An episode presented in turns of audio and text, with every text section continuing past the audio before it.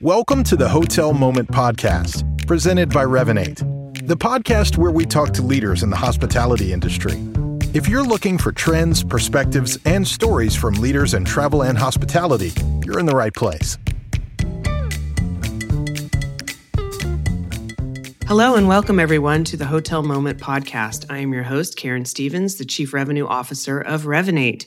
And today I am delighted to be joined by Chip Rogers, who is the C E O of the A H L A, which stands for the American Hotel and Lodging Association. Welcome, Chip. Karen, it is so good to be with you. Thanks for having me. Well, I'm delighted to have you with me, Chip, because I know uh, in your role, you are a man on the road. So it seems like every time we connect, we are in a different city. So where are you calling in today from, Chip? I am in uh, the great city of Chicago, Illinois. Chicago, Illinois. Fantastic. But you are based in Washington, D C. Is that right? That is correct. But uh, as you noted earlier, my job requires extensive travel. And so most weeks, I'm someplace other than Washington, D C for at least part of the week. Okay, fantastic. Well, I can imagine in your role uh, as C E O of the A H L A, uh, it's a lot of time uh, in different cities, in different markets, making sure that the policies that are there and the and the hoteliers you work with are getting making the most out of out of all of the markets that we operate in. So on behalf of all of us, thank you for doing all of that travel. Well, thanks.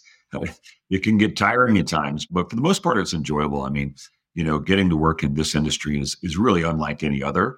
And I know everybody always says this, it's but the people in this industry are, are truly are the best, because to be in hospitality, I do think it takes somewhat of a, of a special outlook on life. And so even under the, the toughest of circumstances, especially the things we went through during the pandemic, just being around hotel people, it, it's a lot of fun and I enjoy it. Yes, that's right. Well, I, I, I echo those sentiments exactly. Great. Well, I have a lot of questions I lo- love to dive in with here, but I want to start with a few personal questions, if that's all right, to get us warmed up. Sure. Okay, so the first question is, when did you start working in the hospitality industry? And do you remember your first day on the job?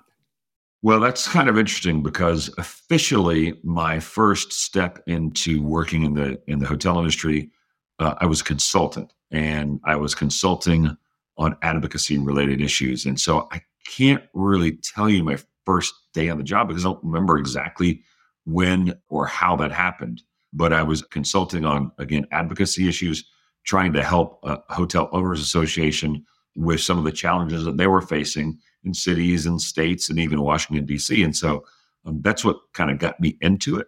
But I just don't remember the exact person. Right. Well, and I have to say, so a lot of times when we do these these questions, I have guests who have been coming up through the hospitality ranks. I think it's important for our, our listeners to understand that you actually came in from a political angle. So uh, you served six terms as a state senator uh, for Georgia. Well, I actually served five. Got elected six times. Okay. I have a, a unique, yeah, I have a unique political story. I, when I got into politics, I had made a personal pledge to myself, to no one else, that the day that I no longer wanted to do it, or I just didn't have the fire in the belly, as they say, or the desire, that I would willingly um, step aside. And, and that's actually what happened. I had won re-election easily and was ready to start my sixth term. And I just realized it wasn't something that I wanted to do any longer. And, you know, in those seats, it's, it's not your seat. You represent the people, and it's the people's seat, no matter what level of government you're at. And if you're not able or willing to give one hundred percent, you really need to step aside and let somebody else do it. And I followed through on that. And so I have a little bit of a different exit point on, on politics than most. Never lost an election, uh, but just realized that mentally I, I was kind of burned out. And so somebody else ran and won, and, and been able to hold that seat since that point. Wow, that's really cool. And I think that that's something we can take into any, I mean, I always say that to people on my team as well. If your heart isn't in it anymore, do us all a favor and go find something that your heart is really in. And and especially if, you, as you said, you're an elected official working for the people, that's that's very critical. It's one thing if you're only representing yourself, but when you're representing other people, they deserve one hundred percent. And if you're not able to give it, there are a long line of people who are, so you need to step right in. Yeah. Okay, great. Very, I love that. All right. Second question. What is the most uplifting moment so far in your career? And you've had a vast career, so let's take it with the A H L A. What is your most uplifting moment so far in the current position you're in? Wow, there have been so many. You know, during the pandemic, there was a time uh, probably in April or May, you know, if you could, of two thousand twenty, if you can go back to that point where the hotel industry had hit rock bottom. I mean, we had occupancy rates that were lower than any time in the history of the industry, far lower than even the Great Depression. And there was not an end in sight. If you recall that time period, we kept thinking, is this going to be over? Is this going to be over? And we, we didn't know. I mean, no one knew about vaccines moving forward or anything like that. And, and it did look very bleak. The whole world had, had come to a stop, uh, especially around travel. And uh, we were able to work with our friends in Congress and get the uh, get the P P P passed, the Pro- uh, Paycheck Protection Program. And that was a lifeline to a lot of friends of mine, specifically hotel owners, who I knew them, I knew their families, I knew how much they had over generations had put into their businesses. And I knew that without some financial assistance, they would go out of business. They would lose everything that their families have been working on, again, in some cases for generations. So being able to be a part of that, help lead that effort and make that happen was great. But seeing what it did for those hotel owners and how it helped many of them stay in business and save their hotel business, that was the most uplifting part.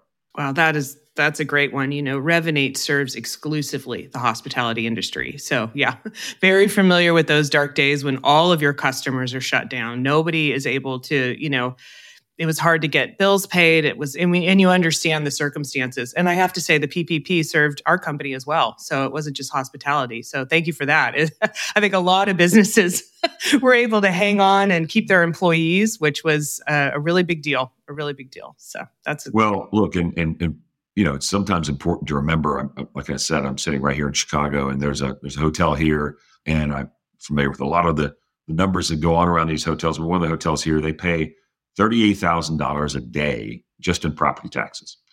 That doesn't even begin to cover, you know, whatever debt they have, the employees, the power, any of that. And when you don't have any customers, you have no revenue coming in, it's hard to maintain paying those type of bills. And so there was a real threat that many of these hotels would go out of business. Wow. That's uh, unimaginable. That's hard to even wrap your brain around. So, wow, that's a big one. Okay, so the third question for you. What is the most striking experience so far for you personally in terms of food, a stay, a holiday, a personal vacation you've taken? And I know this is hard. You serve all of the U S. So is there something that stands out, maybe internationally? so. You know, I've, uh, I've been blessed in my career, uh, both before getting into this and, of course, during this my time here, to get to travel to some of the world's greatest destinations. Obviously, in my role at A H L A, ninety-nine percent of that travel is domestic. So I, I have now visited forty-seven states and every major city in the U S multiple times. But as I look back at just my life, even before getting into this role, I think the most memorable trip that I took was uh, I had an eight-day trip to Israel. And it was sponsored by a well-known, I won't give his name here, but a well-known American businessman who, who had built a globally recognized brand. And his goal was, at that time, was to increase and to help facilitate relationships between the United States and Israel so that we could learn from each other. And so the trip was set up in ways that we would learn all about Israeli government, culture, everything, technology. And that was so amazing to me. It's a beautiful country. Uh, and I recommend anyone who ever has a chance to go there. Some say it's the home to three major religions, and how that is woven into everyday society, and how in that part of the world, there are certain challenges that we don't necessarily recognize here in the U S, and how you live through that on a day-to-day basis. It's really interesting. It was probably the most impactful trip, personally impactful trip that I've ever taken. And so I usually point to that one as the one that kind of stands out amongst all the others. Certainly. Well, you're never going to forget that one. I mean, it sounds yeah. really phenomenal. That's really cool. Love it with the culture too. Okay, so how have you met any celebrities while you've been, you know, working in the industry? Probably a ton, but does anyone come to mind? Well, I had the chance to meet most of the more recent presidents. Uh, President Obama. Well, I met prior to getting this role George W. Bush, then President Obama, President Trump, and President Biden. I've not actually met President Biden while he's president. I met him while he was vice president and in the U S. Senate. But yeah, I mean, they're all fairly well known. Yeah. Uh, So, you know, you, you do get the chance to meet, especially in my line of work, folks at the highest levels when it comes to government, uh, but you also get to meet other famous people occasionally. But, you know, I'll, I'll focus on those as being the most well-known, popular, I don't know, popular or not. Yeah. The most well-known people. Yeah. I, I asked this question to every, all of my guests, and I think you win. I think you win so far. So, and Obama's always the top of my list. So, wow, that's great. That's great. Okay. And then the last question for you. Who are the women at work you have been most inspired by? Oh, wow. It's interesting because I, I kind of look at, and I've had the just incredible opportunity in life to hire lots of people. And I get questions a lot about, you know, diversity, equity, inclusion. We at A H L A have a ton of resources going into that. But then I look back at my own life and it's like, what, what have I done? Like, wow, how, what have been my hiring practices? And particularly around women, I, I have found, not because I made a concerted effort to do so, just because I always try to hire the best person, I've actually hired far more women than I have men. And I don't, that's just a function of the candidates that came forth for these jobs. So as I look around and look back, like, who are the people that, you know, that I've hired and worked with, I, I think would be better, that have made such a positive impact. And there's a ton of them. Two people come to mind. One is a lady I worked with for many years by the name of Rachel Humphrey, probably one of the hardest, not probably, the hardest working person I ever worked with, one of the smartest people I've ever worked with, totally principled, and just a joy to be around and know that you're working with someone at that level that's capable of so many amazing things.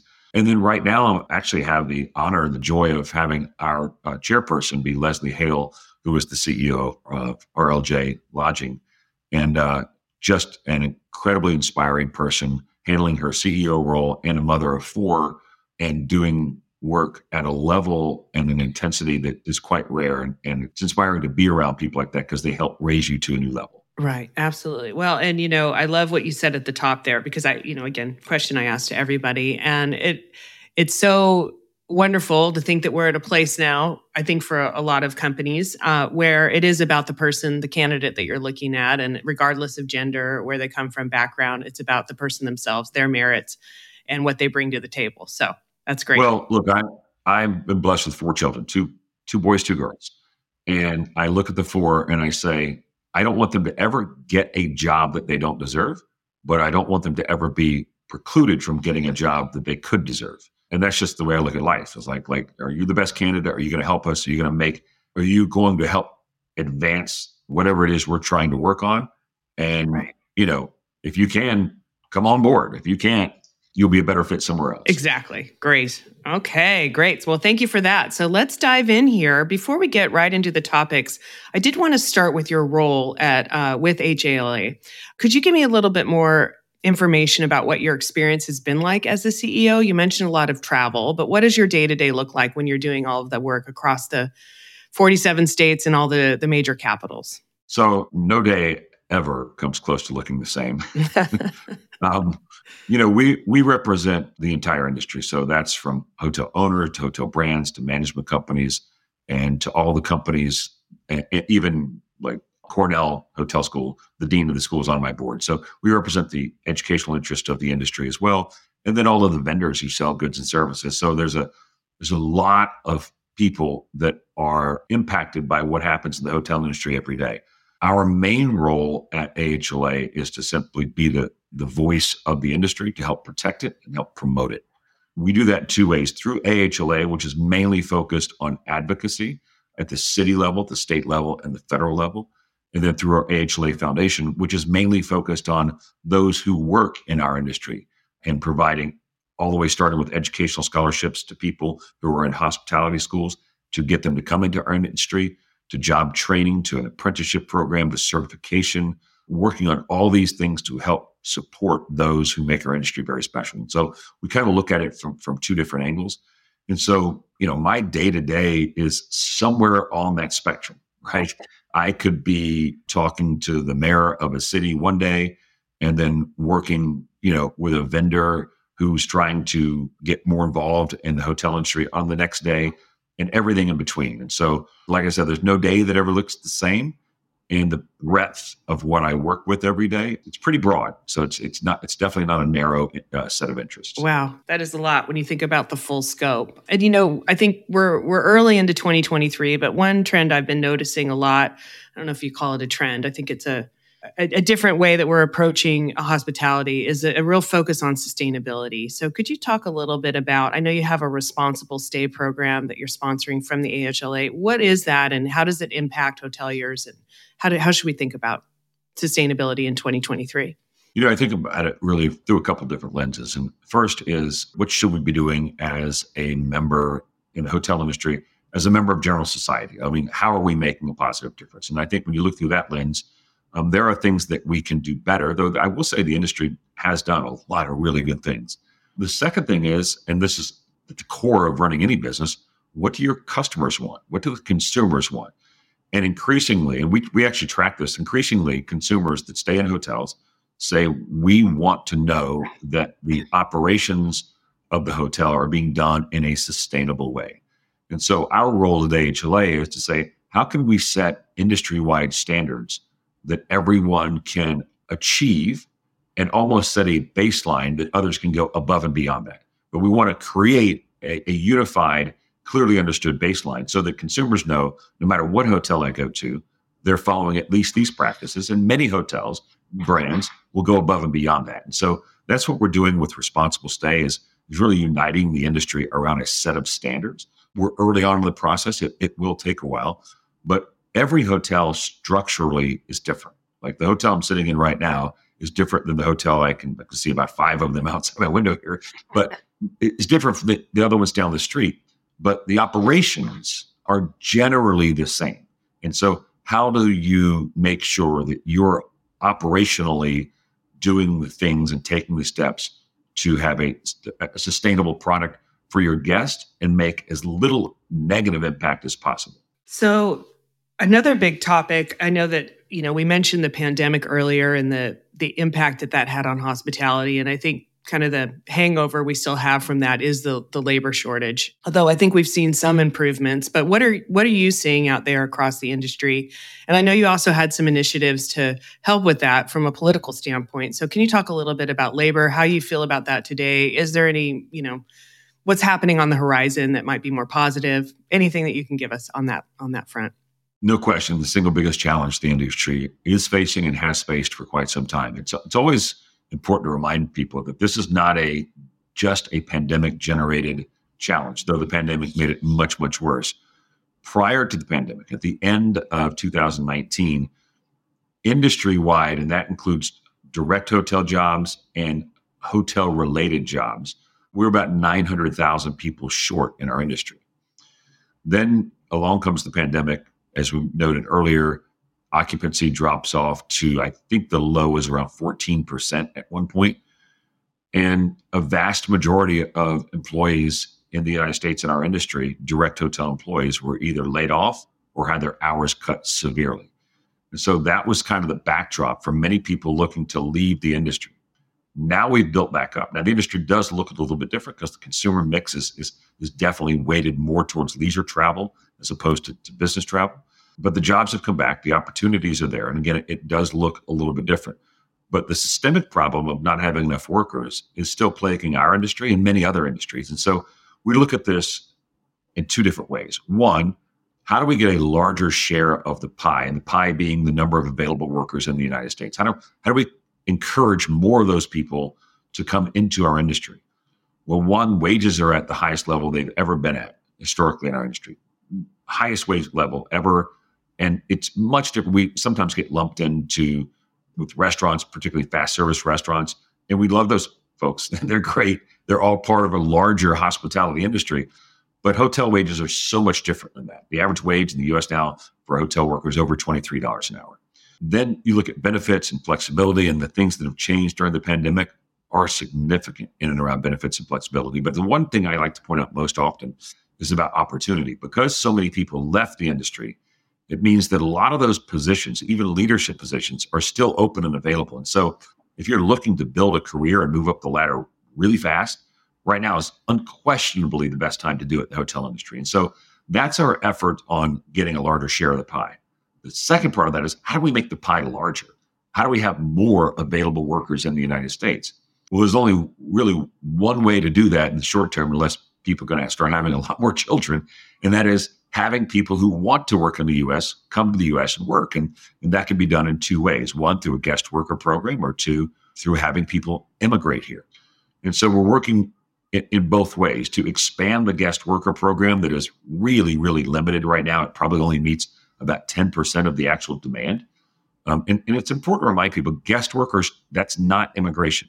People that come here and work for a brief period of time, maybe a season or so at a resort, and then go back home. Those people are not immigrating to the U S. They're coming here to, to fill a need, and the need is dramatic. And, and I think we should do a lot more of that, and we work towards those ends. Perfect example. Right now, there are people in the United States that are here seeking asylum. And whether you agree or disagree with our asylum law, that's not really the issue. They're legally here under U S law, or at least under a, a court order, and they're seeking asylum. Right now, there are a lot of those folks who want to work in hotels, and maybe they're actually staying or living in a hotel right now, but our law prevents them from doing so, which doesn't really make any sense whatsoever. And so we're working on some legislation with Senator Collins to say, how can we shorten that time period? Right now, they oftentimes have to wait up to six months before they can legally start working. How can we get that down to thirty days so they can fill a need and do what they want to do? The second part of that is legal immigration. Is there a way to create a system, and we believe there is, that when there is a high demand for workers, like there is right now and has been for quite some time, that more people can legally immigrate through the right process and right pathways into the United States? And then when there's less of a demand, that you can restrict the number of people coming into the U S because there's just not the demand. And so it's not that tough. Like, this system can be set up quite easily. The question is, is there the political will to do so? And we certainly support people on both sides of the aisle that see that a properly functioning immigration system that meets the economic demands of the United States is really important. We polled Democrats and Republicans right after the last election. Strangely enough, in a world where almost no issue do Democrats and Republicans agree on, they, on a widespread basis, agree on this issue, and that is a lack of workers is hurting the economy of the United States. I mean, at the end of the day, gross domestic product is real simple to calculate. It's the number of workers times their productivity. Well, in the U S right now, productivity has dropped coming out of the pandemic. That's unfortunate. We've got to fix that. But the number of workers dropping is even worse, and that's easily fixable. And so we need more workers. Right. And common sense legislation. I mean, that that's what I hear you saying. You know, it's like we have to quit being so polarized and, you know, on the on the far extremes and get to the middle, which for me is common sense, whether you're Republican or Democrat or wherever you, as you mentioned, wherever you stand on on immigration. But think about what really happens in the economy. And I could give you one perfect example, because I think this is this highlights exactly how absurd the last twenty. It, we haven't had major reform since since President Clinton, but right now, there are tens of thousands of people in the United States from other countries that are being educated, and in most cases being educated at publicly supported, taxpayer-supported public schools.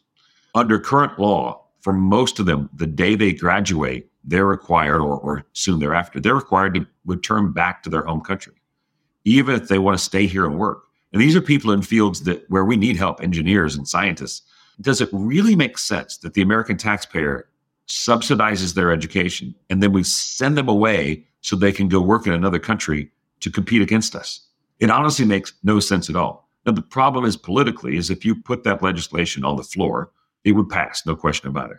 But there are a lot of people in Congress that say, well, I don't want to do that unless I get the full comprehensive plan that, that fixes everything. We got to stop looking at challenges that way. Let's fix what we can fix today, and let's work on what we can't fix today. Let's work on that for tomorrow. But these simple things we need to fix right now. Yeah. And so how, so Chip, how do people get involved? I mean, how do, how does the, you know, someone who's listening to this podcast, what's the best way to make sure that, that your voice is heard? If you agree with this viewpoint, what do you suggest?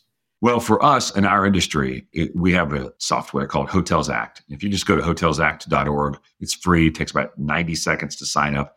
And what it does, it's a really simple program. Every time there's an issue that's impacting the hotel industry, once you sign up for this, we know who your member of Congress is. We know who your member of your state legislature is. And if one of those issues arise, we'll send you a message that says, hey, this is important. We'll pre-populate the message.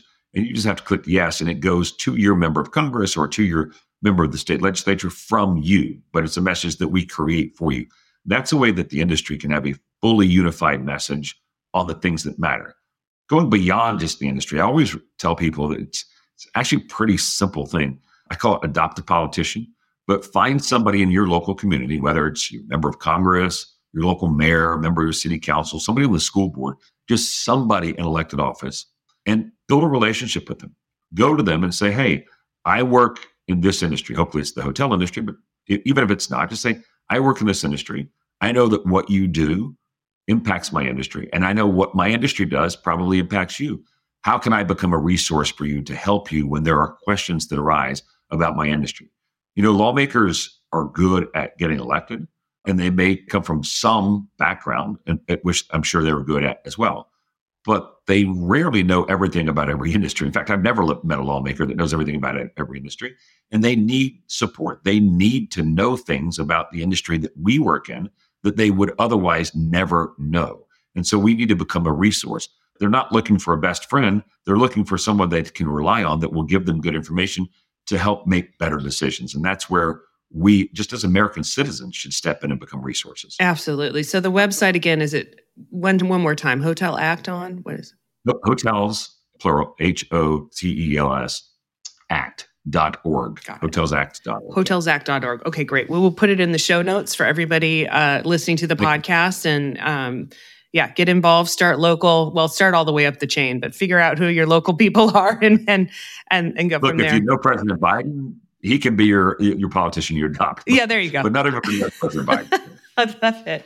Okay, so just because this is a technology-based podcast, um, what are you seeing out there when you're you're talking to different hoteliers about the adoption of A I? That seems to be the new thing out there. We've got a labor shortage. What are you seeing in the field to try and compensate for some of that, not all of it, but some of it with, with technology and A I in particular? Yeah, we work with some companies that have done a lot of research on this, and I'll just pinpoint one area. Like, what do guests most often need or ask for at a hotel? Like, they walk in, they're in the room, and now they're like, okay, I need to know this, or I need help with this. What are those areas? And so there's some companies out there, they have been able to identify those areas where these are what guests are asking, and there's really simple answers to that. And A I can handle that so that a real human doesn't have to constantly Right. be on the phone answering these simple questions, so that those humans, especially in, a, in an environment where we have limited access to labor, they can be working on things that are much more important and much more specific to the guest to create hospitality. And that's the beauty of our industry. It really is about the person, the human-to-human touch of hospitality. And so how can A I specifically answer the common questions to allow the get the real humans to answer the unique questions? And I think that is right out of the gate where A I can be very helpful and is being very helpful. The second part, and this has changed a lot during the pandemic. If you went back pre-pandemic, housekeeping was basically seven to three every day. Someone left a room and the housekeeper would clean that room, right? You really only need a room cleaned, not when the guest leaves, but before the next guest arrives. That's the key, right? And so does it have to be done during those strict time periods? And now with technology and a better understanding of when guests are arriving, when guests are leaving, you are able to schedule your workforce in a way that is much, much, much more efficient. Gone, in addition to that, is the typical seven to three housekeeping schedule, because you now have to work, reach out to people and say, come to our industry and you tell me what hours do you want to work. If you want to only work Tuesdays and Thursdays from four p.m. to seven p.m. because you've got children or you're going to school or whatever, we'll make that work. And having technology be able to identify what the needs are in a way that we previously didn't have access to or didn't really put a lot of effort into, that can help solve a lot of the labor challenges. I mean, at the end of the day, we're just attempting to do more with less. And technology is the key to getting us there.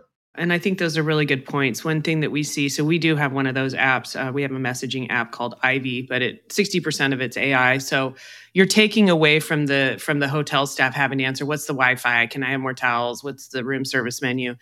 And giving them more engaging uh, ways to work. And then I think you really hit on it. Because hotels are twenty-four seven, we do have flexibility. So if you if you work for a hotel, there's needs at all times, and and and. people who work for the hotel, if you know how to set it up right for those employees, you can make it more flexible. So, and if you don't, all you're doing, if you think about it, remember I spoke earlier about how do we get a larger share of the pie? When you're not flexible, you're reducing the access to the pie, right? Because you're only going to be able to go after fewer and fewer people because there are many people who can't meet your rigid demands. But if you're flexible, there will be more people that you can gain access to. And going back to something you talked about before, just about even at different management levels, different levels of hospitality where there's opportunities for careers.